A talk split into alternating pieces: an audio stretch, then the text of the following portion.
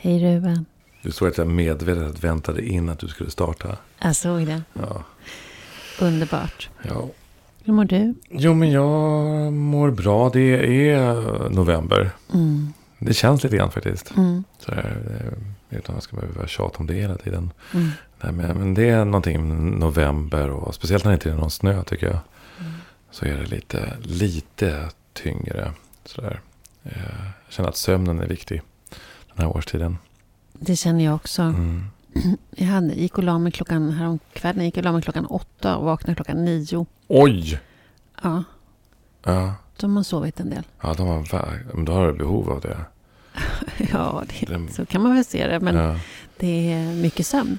det är mycket sömn. Mm. Ja, ja, det är så, så, nej, men jag brukar vara glad om jag får tio timmars sömn. Mm. Det får jag oftast inte. Mm.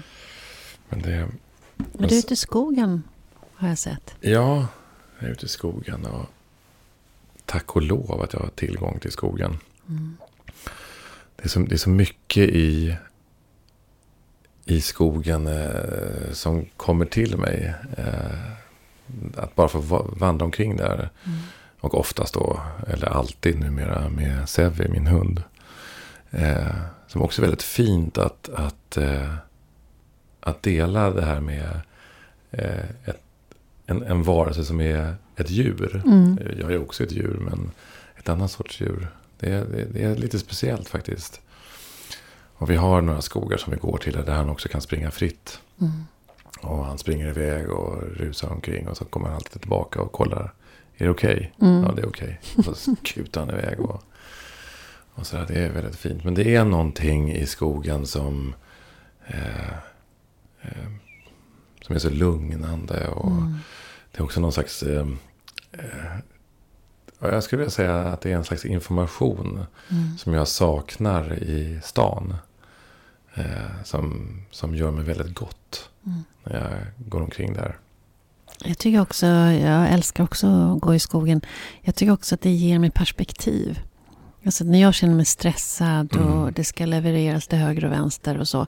Och när jag går i skogen så ja, men då kan jag bara vara där. Bland Mm. träden och mossan och stenarna. Och det Mm. ger mig perspektiv på hur många tusentals år som de här stenarna förmodligen har legat här. Mm. Och andra Verkligen. fotsulor har gått precis där jag har gått Mm.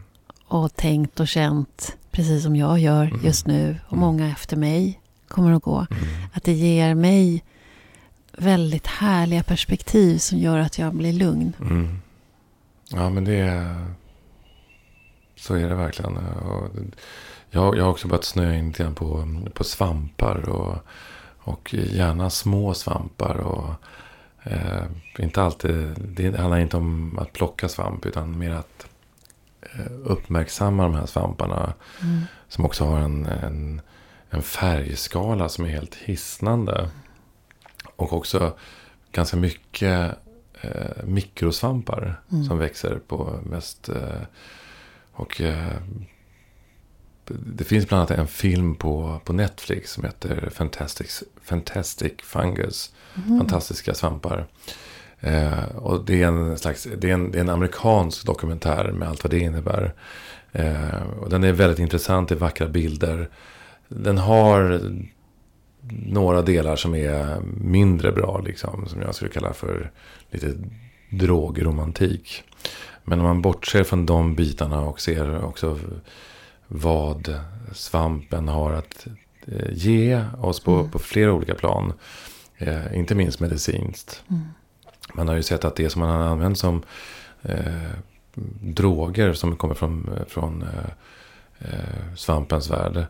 Eh, om man ger det i mikrodoser så har det gett väldigt goda resultat. Framförallt för människor som har varit långvarigt deprimerade. Och det, det finns en forskning på nu som eh, tydligen är väldigt framgångsrik.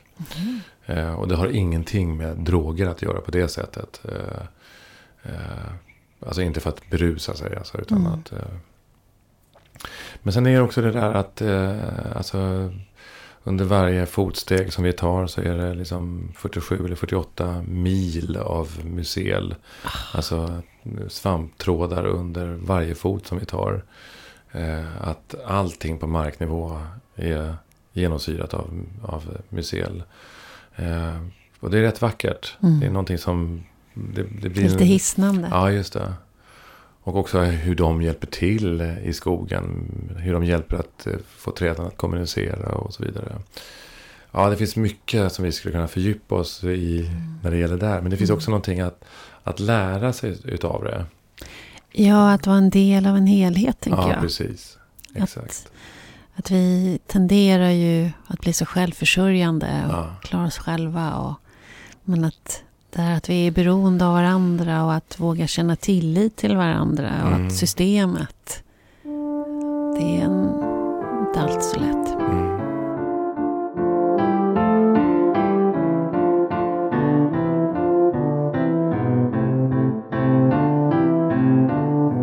Du, du hade läst någon artikel om tillit.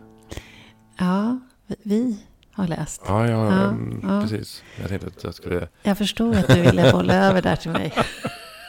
Snyggt. Nej, men eh, det var idén. Ja. Eh, Som vi, det var tre forskare som tittade på ordet tillit ur olika perspektiv. Och dels tilliten till systemet, samhället. Och att vi har en lång historia av att ha en hög tillit i Sverige till systemet. Mm. Till rättsväsendet Mm. och myndigheter.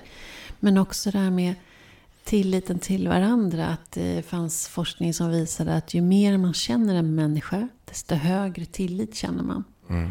Och att om man känner tillit är väldigt också situationsbaserat. Mm. Det handlar om förväntningar. Att eh, är det i arbetslivet så känner jag tillit till den som levererar. Mm. Är det vänskap så handlar tillit om någonting annat. Kärlek någonting annat. Mm. Och, och det fick mig ju i alla fall att tänka på hur, hur jobbar jag med min tillit? För jag tillhör ju också en såklart, eller såklart ska jag inte säga, men jag vet att jag har en eh, benägenhet att luta mig tillbaka och klara mig själv när jag hamnar i svåra situationer eller känner mig hotad eller känner mig rädd eller så, eller osäker. Att det är inte det första jag tänker är, åh, hur, vilka ringer jag nu för att få Mm. hjälp? Eller var... Det gör jag när det är en uppgift. Mm. Då ringer jag som fasiken och Mm. drar i alla trådar jag kan och, och så. Och gör det väldigt bra. Lyckas ofta med det jag vill. Mm. Men om det handlar om mig själv så, så är det snarare så att jag söker, ja, jag går min egen väg, jag Mm. löser det här själv. Mm. Och då är det ju snarare en, kanske en tillitsbrist. Mm. Hur jobbar du med din tillit? Eh, Alltså det, det första som, som kommer till mig nu, det, det var att jag har gått i terapi eh, i många olika former. Mm. Eh, och då framförallt individuell terapi. Och sen, det är ganska många år sedan nu, så eh, fick jag ett erbjudande om att gå i gruppterapi. Mm. Och min första reaktion var absolut inte. Mm. Kommer inte på frågan att jag ska sitta i någon ring och dela mina känslor. Eller Mm. dela mina, alltså mina mörkaste sidor. Och, Mm. Eh, men tack och lov så ledde processen mig fram till att jag ändå gick dit. Mm. Och det är bland det mest kraftfulla terapeutiska verktyg jag någonsin varit med om. Att sitta eh, i grupp Mm. eh, och dela det som jag mäktar med. Mm. Eh, men det, vad som är där, det är dels är det att man investerar i tillit. Mm. Eh, där, där alla är där eh, av en, en gemensam vilja till förändring. Eh, eh, och också en överenskommelse om att det som sägs här, det stannar här. Och det är bara att lita på det, Mm. att, att, vi, att, att, att det är så. Men vad som också stärker tillit, som stärkte tilliten hos mig där, det var också att, att jag behövde inte alltid prata för att känna mig dels sedd, men också för att höra min historia. Mm. Därför att det var så mycket, även fast kontexten kanske var annorlunda, eller, eller kulturen eller något, något annat, så var det ändå så att kärnan som de flesta delade var precis det som jag kämpade med också. Mm. Och det är väl det som är kraften i att dela tillsammans. Att man, det blir så tydligt och klart i hela kroppen att jag Just inte är ensam. Nej, precis. Utan det här kämpar de flesta andra med också. Just eller i alla fall väldigt många. Ja. Och, och, det är ju oerhört kraftfullt.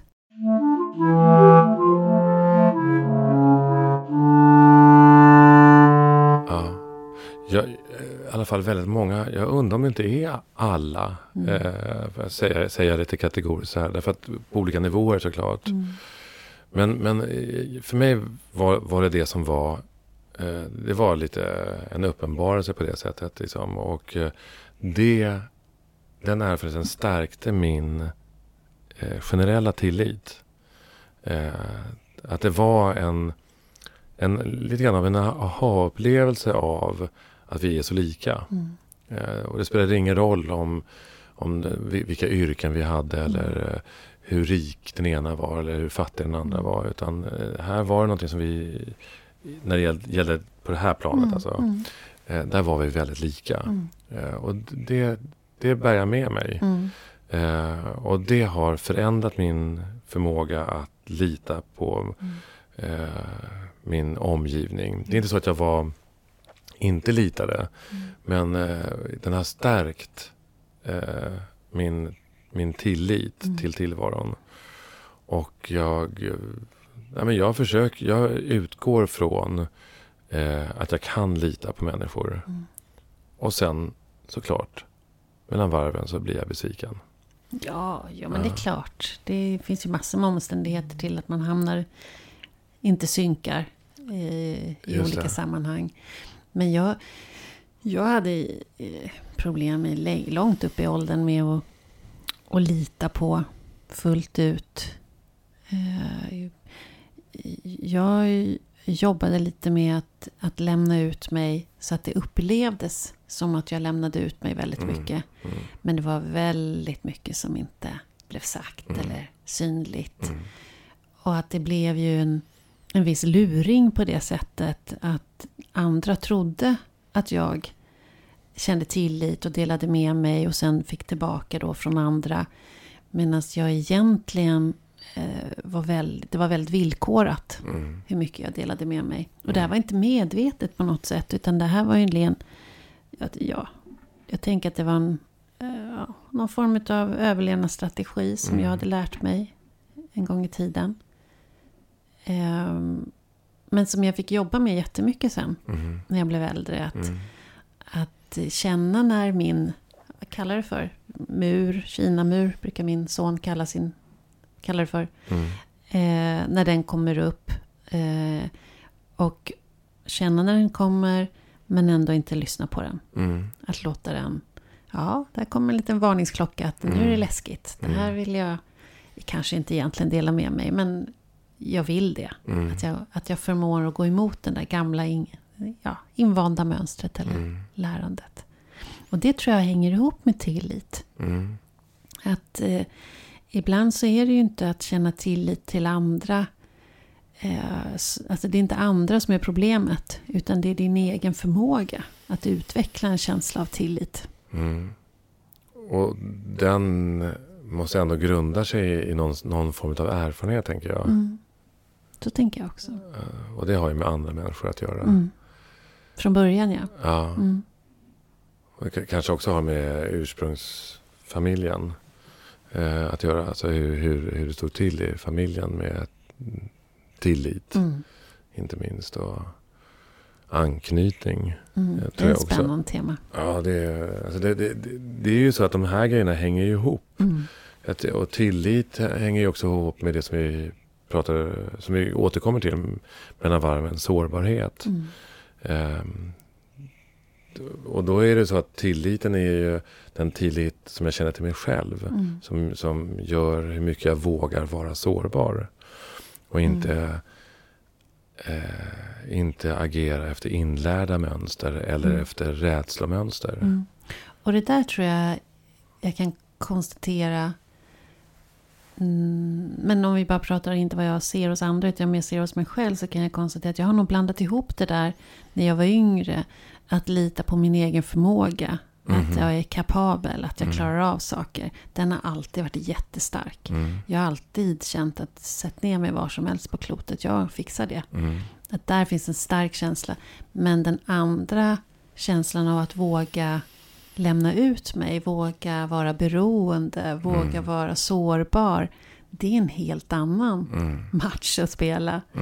Eh, och det där tror jag att jag, i alla fall jag, när jag var ung, blandade mm. ihop. Mm. Att jag trodde att det var samma sak. Mm. Kände jag mig kapabel så kände jag också tillit. Mm.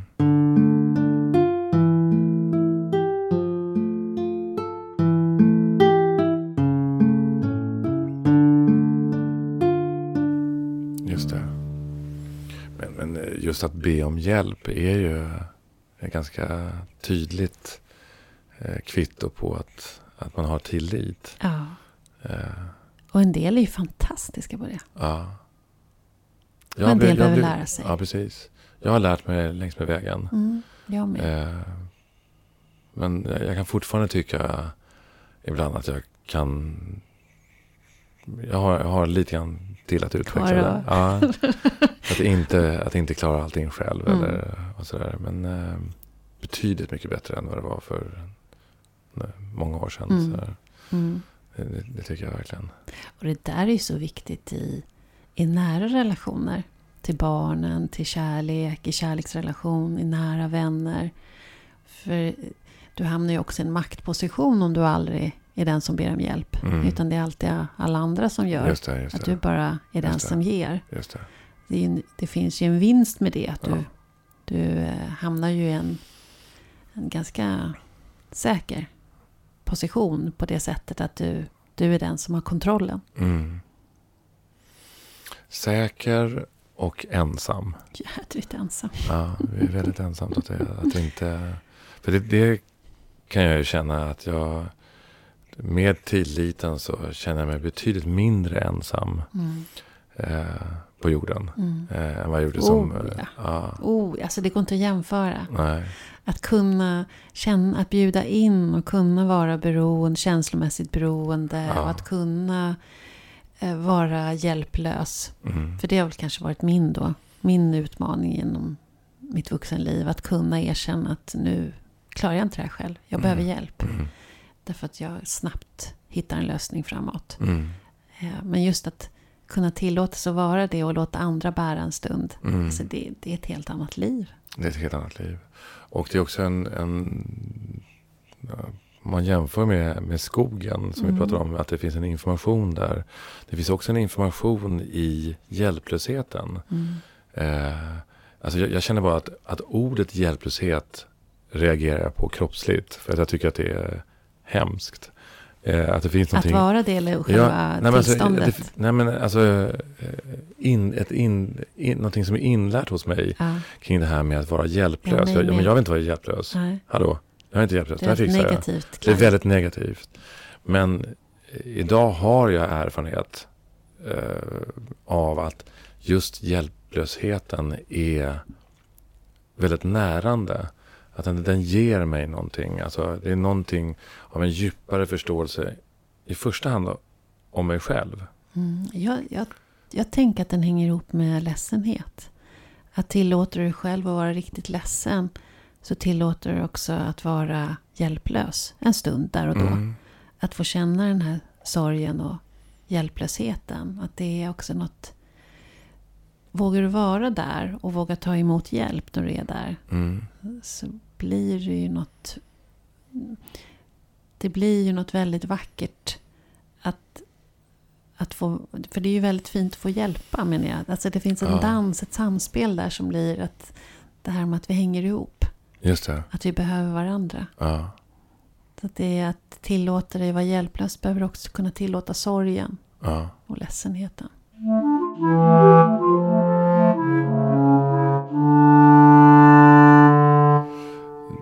Jag, jag, håller med där. Och för mig är inte hjälplöshet bara förknippat med sorg. Mm. Eller, utan hjälplöshet är också... Eh, jag, jag tänker att hjälplösheten är... Eh, alltså det, det är nästan det som är eh, grundförutsättningen Mm. i livet. Mm. Alltså vi, vi föds ju faktiskt hjälplösa. Mm. Eh, Och dör förmodligen ganska hjälplösa. ja, Mm. eh, det, det gör vi. Eh, alltså det, det finns ju ingenting att säga. Vi dör ju. Det, det, är, dit Mm. vi, det är dit vi... Det är dit det barkar liksom. Men jag tänker att Ja, men de flesta, vad jag menar är att de flesta av när vi, om, vi hin, om vi får bli riktigt gamla Ja, så klarar vi oss inte själva. nej just det. Nej, just det. Jag, jag tänker att, att, att eh, när, när, när vi föds så kommer vi hjälplösa till världen och vi inte minst är beroende bara av närhet. Mm. Därför att om vi inte får närhet så, så dör vi Mm. faktiskt. Eh, eh, om vi inte får eh, närhet att, att eh, de här olika hormonerna kommer i omsättning, liksom, i omlopp i, i kroppen så, så dör vi. Eh, konkret Mm. så dör vi. Jag tänker att det, det finns ju också någonting i ensamheten till exempel som är ett problem här i Sverige eller uppe i Norden. Eh, eh, och att ensamma människor dör tidigare eh, än de som lever i relation Mm. till exempel. Det finns ju också eh, en, Det finns till och med studier som visar att det är, nu är den gjord bara på män i och för sig, jag vet inte om det har betydelse, men att eh, även människor som lever i det som de upplever i dåliga relationer Mhm, mm. lever längre. Ja men jösses. Eh, Alla vi som har varit i, i dåliga relationer Och det har vi väl alla om man har hunnit Ja. upp i vår ålder. så eh, vet vi hur ensamt det är att kunna vara, att vara två Mm. i sådana. Det är hemskt. Mm. Så att det, det, det, tror jag alldeles säkert. Men vad jag, jag tänker är att, att skillnaden mellan att födas hjälplös och att dö, det är att, att du har ett helt liv bakom dig som in- inför att du, dö, att du dör. Och att, att den hjälplösheten, att jag ska dö, kan vara också, det tänker jag att, att där är det, eh, där ska jag säga att det handlar om acceptans. Att jag accepterar eh, Mm, att, att jag nu ska dö. att du säger det, för jag läste en annan artikel Okej. Om, om att dö vist. Och ett antal forskare som uttalade sig som sa att vi har ett problem i vårt land om att vi så snabbt ska hamna i acceptans om att vi ska dö. Att vi inte tillåter människor att vara ledsna för att de ska dö. Mhm. Att de flesta är faktiskt väldigt olyckliga för Mm. att de ska just dö. Mm, mm. Och att de får medel mot depression. Och att man omedelbart eh, sätter in för att eh, sätter in medicin då mot depressionen istället för att man får sörja. Mm. Och att, eh, att det menar i den här artikeln då, hur viktigt det är att, att få sörja, att få Mm. vara ledsen för att jag ska dö. Mm. Och då tänkte jag på, du och jag har ju pratat några gånger om med våra gäster och så, där vi har pratat om rädsla för att dö. Mm. Och då känner jag ju, när vi pratar om det, sen har man ingen aning vad som händer när det, när det är dags. Mm. Men jag kan inte i alla fall infinna någon rädsla när vi pratar om döden just n- nu. Men sorg, Mm. oj, när jag läste den artikeln, att lämna mina barn. Mm. Alltså, det sku, alltså sorgen skulle ju vara enorm om jag skulle få beskedet att jag ska dö. Mm. Så att där fanns det något, jag tycker det, det, var, det var en... Det Men var då, då en är det din reflektion. process, alltså du processar att du ska dö och lämna dina barn. Då är Mm. det din sorg, du sörjer det avskedet Ja, i, i, i förtid. Ja, exakt. innan- ja. Och att, att det är en del i den här artikeln då, det är en del av processen till att Mm, dö. mm. Är att få sörja, Mm. sörja mitt avsked. Mm. Och kanske få sörja tillsammans. Men att vi idag så snabbt trycker in att, att vi ska acceptera. Mhm. Ja, men döden är en del av livet. Nu är det Mm. dags att dö. Mhm. Eh, och så är det. Mm. Att det, det är någonting positivt att hamna i acceptans. Så har jag ju också tänkt. Mm. Men när jag läste där så tänkte jag, oj. Det är klart att vi måste få vara ledsna och Mm. sörja utan att vi kallar det för depression. Utan att det är ett helt naturligt sätt Mm. att, att separera. Alltså för mig är det lite olika saker. Mm. Alltså det, det är inte riktigt det som jag tänker på när jag tänker på så här, att acceptera att jag ska dö. Mm. Utan eh, eh, eh, Därför att jag håller med om att eh, eh, sorg är ju det som är eh, om den inte får levas ut, det är Mm. då det blir depression. Exakt. Eh, så det, det, sorg ska vara en del av, precis som glädje, Mm. precis som andra känslor. Mm. I, även ilska Mm. måste ju också få ha sin plats. Eh, Den får inte vara våldsam Mm. eller utagerande. Men vi måste få plats för de Oh, här ja. känslorna för att vi ska kunna vara levande varelser. Mm. Liksom. Eh, Men för mig är det, är det är inte riktigt det som jag tänker på för min del. Alltså för mig är det eh, acceptansen av att vara hjälplös. Eh, att vara maktlös inför livets gång. Eh, eh, det finns en vila i det. Eh, det finns någonting... Eh, eh, alltså det finns någonting där jag, eh, där jag på djupet av, av min existens accepterar att, att hur saker och ting är. Mm. Eh, och eh, jag ska säga också att det eh, jag kan formulera mig nu kring det. Men det är ändå på något sätt en dagsform Mm. och en färskvara. Va? Mm. Därför att det, det är klart att eh, ena dagen så känner, känner jag mig väldigt accepterande inför livets skede. Och en annan dag så är det faktiskt inte så. Utan då kämpar jag. Men, men när jag kämpar så kan jag uppleva eh, det här plaskandet i livets ström. Mm. Det, det ger egentligen inte så mycket. Men det är en del av hur det kan vara. Mm. Och jag upplever att, eh, att jag, mm, ju äldre jag blir, plaskar mindre. Mm. Det, jag plaskar ibland, det, det gör jag liksom.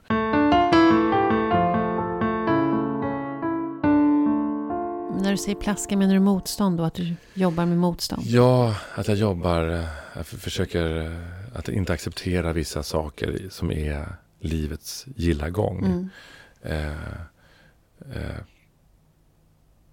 men när, när jag känner mig tillfreds Mm. eh, och eh, det, det kan till och med vara en slags lyckokänsla. Eh, eh, det kan ju låta konstigt att man känner sig lycklig över att, över att, att jag så småningom ska dö. Men eh, då är det en stund, ett ögonblick Mm. av, av fullständig acceptans av hur livet ser ut. Mm.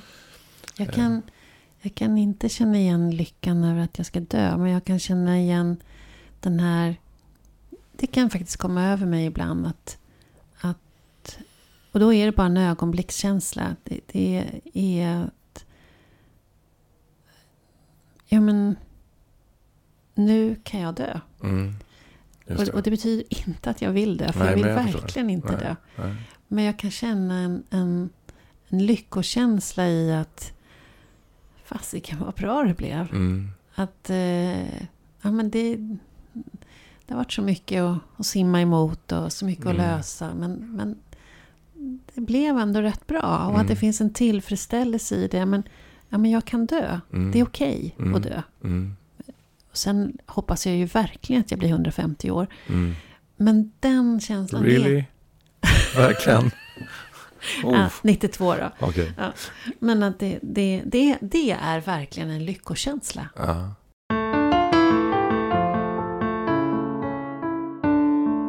Men jag tänker, det, det är lite grann det jag menar. Jag, Mm. jag tänker att det är som när ett komplicerat lås där alla bitarna går in Mm. i, rätt, eh, i rätt fack Mm. och dörren öppnas för en liten stund. Mm. Eh, det är det som jag menar. Mm. Och sen så går, så går livets hjul vidare och då är det nya saker som, som vi ska möta. Och, eh, men de här stunderna finns och det, det, det är ju en form av eh, acceptansen och är ju en form av tillit då Mm. för mig. Alltså att jag, att jag litar till eh, jag hade en gäst som, som sa, som litar att, att livet bär. Mm. Eh, och eh, där ingår, hur knasigt det än låter, faktiskt acceptansen av döden. Eh, Ja, acceptansen av min... Det kan jag, att livet bär, det innebär acceptans av sin egen död. Jag håller med om det. Däremot inte acceptans av andras död.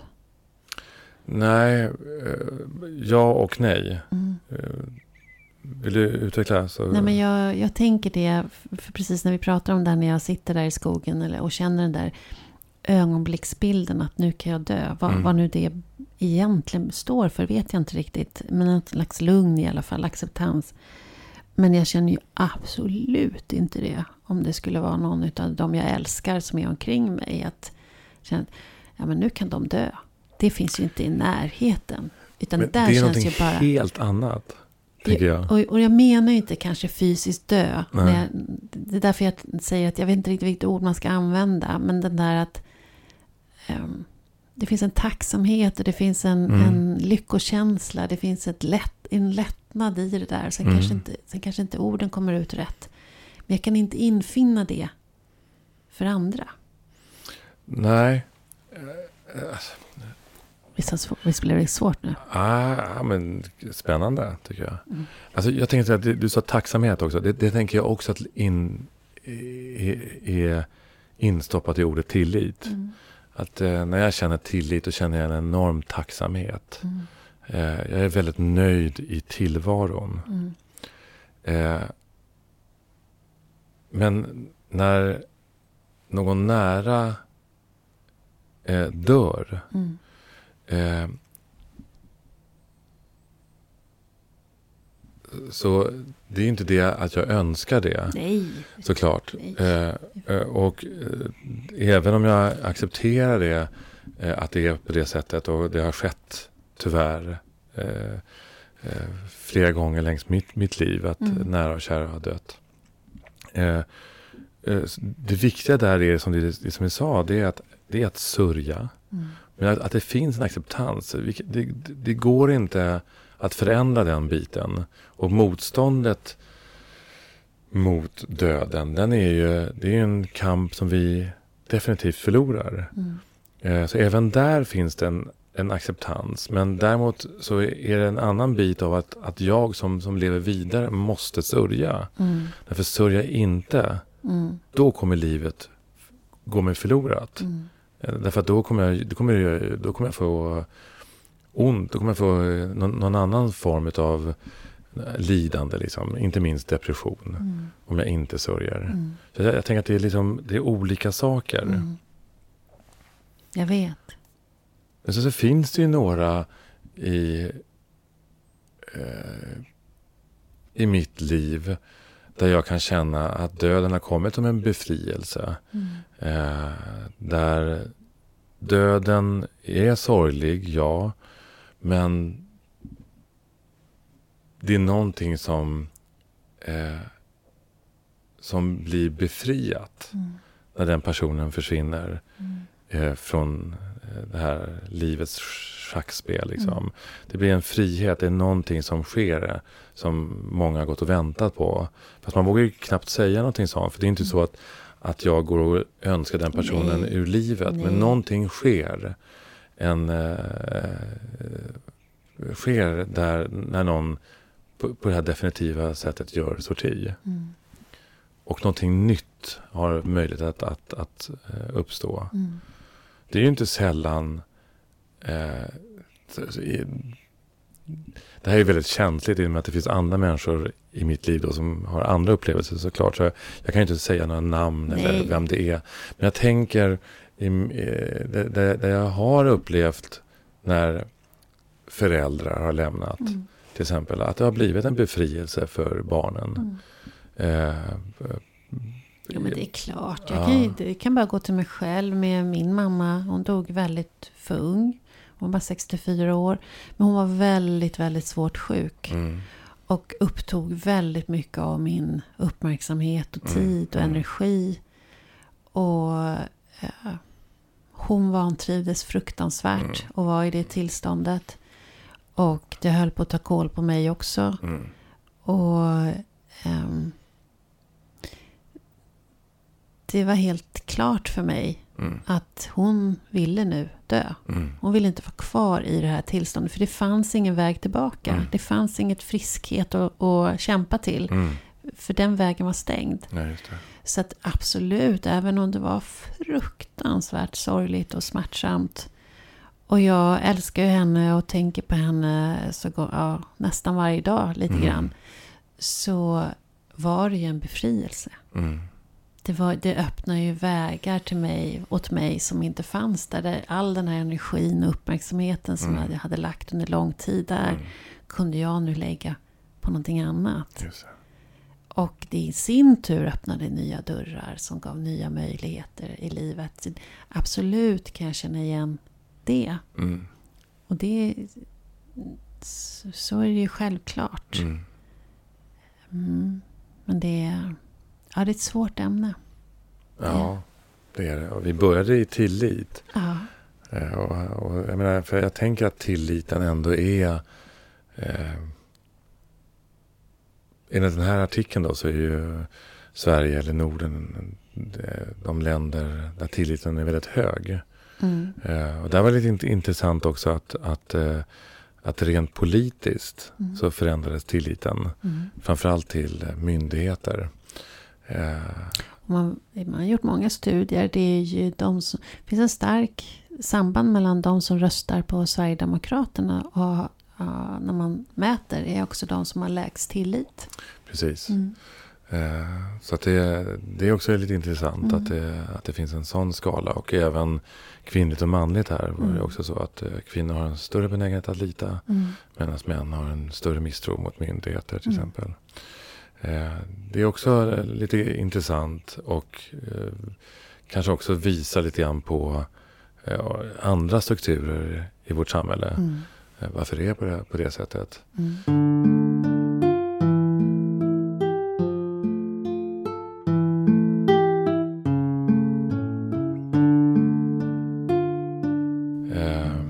Men det är också väldigt intressant hur man kan jobba med att utveckla tilliten till exempel i organisationer så brukar man... Äh, det finns olika tankemodeller att jobba med, såklart olika teorier. Men det finns en som man kallar för tillitspyramiden. Där eh, eh, man visar på att både beslutsfattande, resultat, eh, sam, samarbete, allting grundar sig i tillit. Mm. Alltså finns inte tilliten, då fattar vi fel beslut, vi får ett mm. lägre resultat, mm. vi får sämre samverkan och samarbete, såklart. Mm. Och då handlar det om att det första du behöver jobba med är just att skapa tillit mm. i organisationen eller i mm. grupp, arbetsgruppen. Då. Så måste det väl vara även, jag tänker i, i i ditt liv, i din, i din profession. Oavsett om det handlar om den här gruppen som ska spela en, en teateruppsättning mm. tillsammans. Att, att där måste väl också bygga väldigt mycket på tillit, kan jag tänka mig. Eller är det bara en... Ja, Ja och nej skulle jag säga. Så här. Det beror helt på vilka processer det är och mm. vilket, sammanhang och sådär faktiskt. Det, det skiljer sig rätt eh, mycket tycker jag från mm. olika uppsättningar. Jag ser och... framför mig så här, ni som gick och har gått på sån här teaterskola, att man, man står och tar emot varandra, man kastar sig ut och någon fångar upp en, man ska lära sig att lita på... Ja, så är, så är det ju också. Eh, men eh, det finns ju också en, en praktisk tillit. Alltså mm. för att mm. genomföra en föreställning. Eh, och det finns ju olika sorters tillit. Mm. Eh, alltså, du kan ju ha en stor tillit till att den här, att eh, säger här, den här repliken så får jag den repliken tillbaka. Ja, eller ramlar såna... jag nu så fångar du mig. Ja, precis. Mm. Det, det, är ju överenskommelser som, som är ju egentligen, som är ju yrkesbetingade. Mm. Men samma person kanske inte litar på ute i samhället. Mm. Eller, ja, så är, ja, det, var, det var inte så jag menade att det är full tillit i alla hörn. Utan just, just i den här kontexten, i den här gruppen just ja. nu. Så måste det krävas en viss tillit för att man ska kunna våga mm. fullt ut genomföra det man är överenskommet att göra. Tänker absolut, jag bara. Absolut, absolut, så är det definitivt. Men jag tänker också att jag har, jag har vänner som jag litar på väldigt mycket eh, i vissa sammanhang. Mm. Och i vissa sammanhang så gör jag inte det. Mm. Eh, så är det för mig också. Ja. Och jag tänker att det, det finns något vackert i det också. Eh, som ung eh, så kunde jag nog vara hårdare där. Att, mm. eh, att tycka att, jaha, kan jag inte lita på det i det sammanhanget, då kan jag inte lita på det överhuvudtaget. Eh, och så är det ju inte idag. Mm. Utan att här kan jag ju se liksom att den här personen är fullt... Eh, jag kan lita på hen i det här sammanhanget. Mm. I det här sammanhanget så är den personen inte lika eh, Den är inte pålitlig. förmögen att Nej. hantera situationen. Ja. Så brukar jag tänka. Och så måste det ju vara när andra tänker på mig också. Att i vissa lägen så kan man fullständigt lita på henne. Men ja. i andra sammanhang, där håller hon inte riktigt måttet. För där har hon inte riktigt redskapen. Nej, Jävla strumpor i byxor och allt ja, vad det kan vara. Där är ingen ordning. Man kan Nej. inte lita på att hon har med sig passet till Arlanda. Nej. Eller vad det nu är för någonting. Alltså, ja, visst, så, så kan det absolut vara. Men, men jag tänker att, att det är också... apropå eh, alltså livsprocessen, att, att det är ju eh, hur komplext livet är. Mm. Eh, att vi utvecklar olika sidor och vissa sidor eh, har en annan, har en annan utveckling än, än andra sidor. Mm. Och då kan det se ut på det här sättet. Men det betyder ju inte att den här personen är opolitlig för den nej, skull. Nej, nej, nej. Jag tänker också vad... Alltså det ligger väldigt mycket värdeord i, i att lita på. Vad jobbigt det skulle vara. Jag försöker tänka på om jag har varit med om det. Men när någon säger så här, men det går inte att lita på dig i det här sammanhanget. Det hade ju varit jättejobbigt. Och, alltså det, Ja, det hade varit hemskt eh, nej, så är det inte. Men, eh, men jag har ju till exempel alltså, eh, vänner som är nära vänner. Men där, jag, där vi har ganska eh, eh, radikalt olika åsikter eh, i politik till exempel. Mm, men det har jag också. Ja. Och, men, du- du- understryka inom den dem- demokratiska Mm, skalan, liksom, mm. inte utanför. Ja, men det har jag också. Men Ja. det stör inte mig ett dugg. Det tycker jag ger mig utbyte. Ja. Det har ingenting med li- tillit att göra, tänker jag.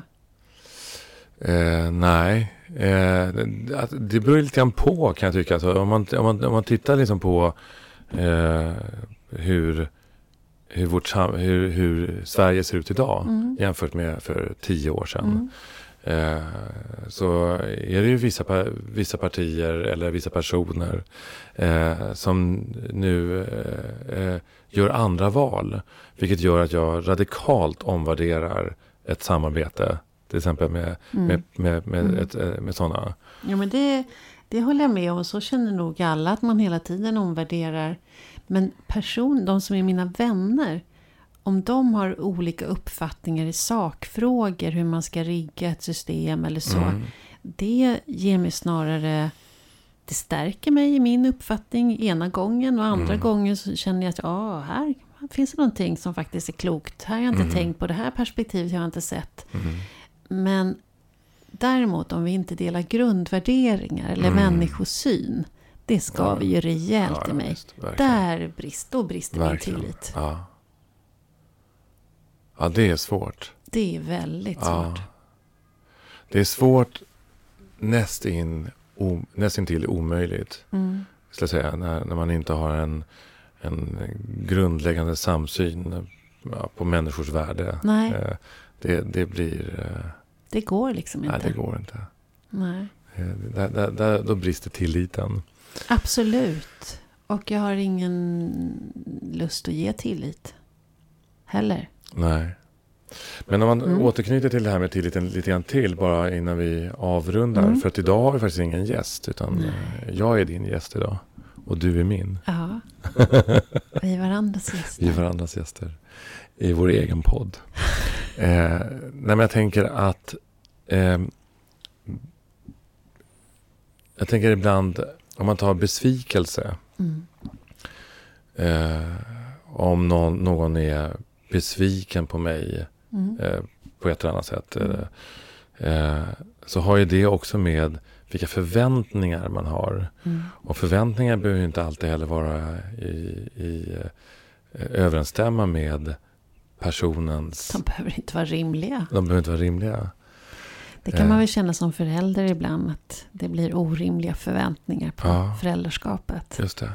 Att ibland behöver man påminna om att jag är faktiskt bara människa. Ja, just det.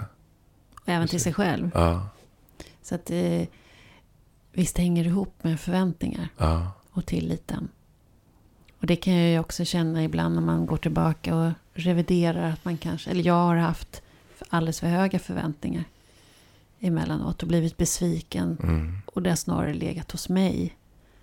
Men sen kan jag också känna att där jag verkligen blir det, jag tycker det är rimligt, det händer också. Mm. Att i, i samarbeten, jag har ju, var ju sån här, när man grupparbetade på universitetet så var ju Mm. alltid jag den som gjorde klart grupparbetena och mhm, satt och jobbade längst. Och, och sen när, har också hänt i, i arbeten i, i, som vuxen Mm. att, att i olika uppdrag att jag har suttit och gjort klart allting själv. mm, Eh, och då, då, i sådana lägen så har jag ju blivit så besviken så jag tänkt, nej, den där Mm. människan tänker jag inte jobba mer med. då, då måste jag ju hänga på här och säga att om du och jag i vårt samarbete kommer till en sån punkt. Ja. Då vill jag att du ska vara transparent och öppen och delge mig det här Ja, innan. Jag är mognat nu, Ruben. Okej, vad Ah. bra. vad bra. Ja, men vad, det här var ett samtal. Mm. Ja, Kan vi säga tack för idag? ja det tycker jag. Ja, Tack för idag Ulrika. Tack. Hej.